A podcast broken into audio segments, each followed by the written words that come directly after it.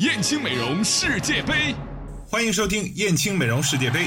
今天我们来说说安保措施。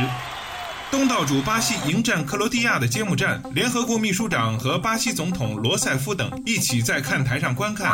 当内马尔点球破门，二比一逆转时，罗塞夫兴奋地振臂高呼：“球场踢得火热，上空则是飞得精彩。”直升机、战机、雷达巡逻机、空中加油机会在空管时段内在上空为球赛保驾护航。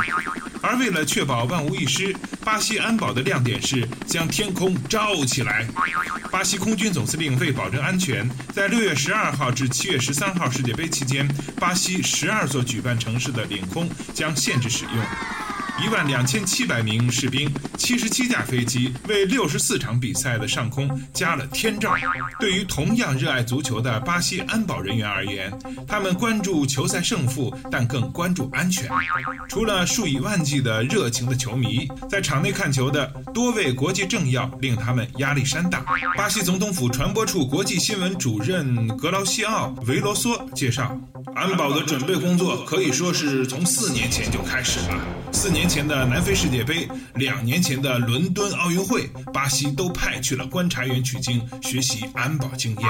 这次世界杯令巴西警卫力量略松了一口气的是，另一个球迷美国总统奥巴马不会前来看球。四年前，奥巴马的一句话令南非世界杯的警察们提心吊胆。当时，奥巴马表示，如果美国队能够杀进四分之一决赛，他就会亲自去南非给美国队加油。这句话可愁坏了。南非总警长策勒，我们最大的挑战就是美国总统，他是来还是不来？到底是来还是不来呢？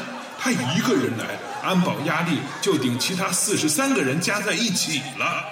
策勒无奈地表示，当时暗自祈祷美国队第一轮就被淘汰。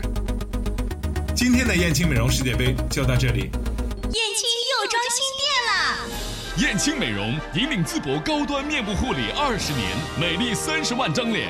男人们看世界杯，女人们来燕青美容，三幺幺五三零零。